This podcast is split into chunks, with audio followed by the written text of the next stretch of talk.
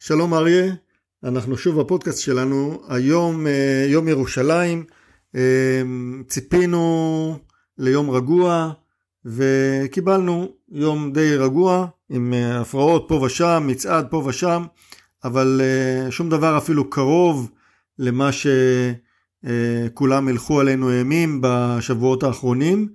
זה מראה משהו, לא? כן, תמיר, זה מראה על דבר רע מאוד.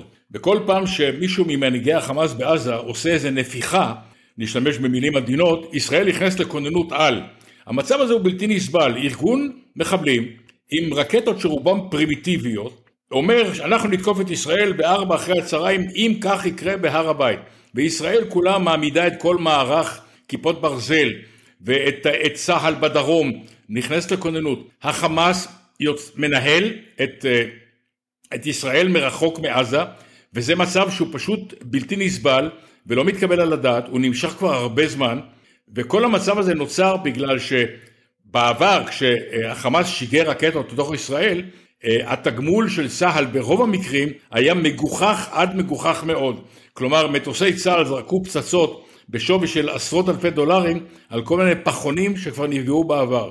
לא היו מהלומות של ממש נגד החמאס והחמאס קיבל ביטחון והוא הבין שהוא יכול לתזז את ישראל כמו שהוא עשה בימים האחרונים והתוצאות לפנינו כוננות על כאשר שולחים שליחים למצרים ולקטר וכולם מתחננים לחמאס ואיחי סונאר אם ימות הוא ימות מצחוק איך הישראלים המטומטמים נכנסים את כל המדינה שלהם לכוננות על בגלל שהוא אומר משהו בלי בסיס. בהחלט חמאס עם, אה, וגם החיזבאללה עם כל האיומים שלהם במקרה הזה חסרי בסיס לחלוטין מה שאני אמרתי גם בעבר, אנחנו עושים את מה שאנחנו צריכים לעשות בארץ, ואם מישהו רוצה לראות רקטות, אהלן וסהלן. אה, היה את זה לפני עשרות שנים, אותה גישה בדיוק עם אה, מדינה הרבה הרבה יותר חלשה, ואני חושב שגם היום הגישה הזאת היא גישה נכונה, אנחנו לא צריכים להציג אה, חזות של חולשה מול האויבים, ובמיוחד לא מול אויבים חלשים מאיתנו.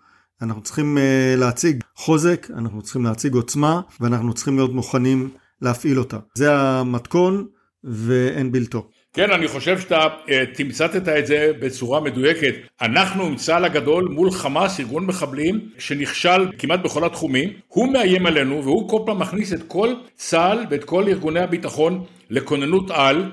זה מצב אבסורדי, זה מצב שלא מתקבל על הדעת. הם יושבים בעזה, אה, מודיעים בטלוויזיה שלהם או באל-ג'זירה שהם עומדים לתקוף את ישראל בשעה ארבע או חמש אחרי הצהריים ופה כולם בכוננות מבטלים חופשות של חיילים, עולה, הכוננות הזאת עולה מיליונים לישראל וככה נגרם נזק לישראל רק בגלל שכמה ממנהיגי החמאס והג'יהאד האסלאמי שם הבינו שאפשר בצורה הזאת אה, לתזז את ישראל.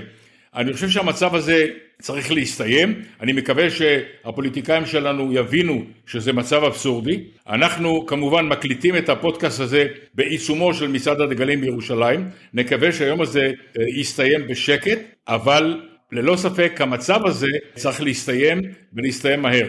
תודה תמיר, אנחנו נמשיך לעקוב אחרי המצב הזה ונמשיך לדווח לכם. תודה ולהתראות.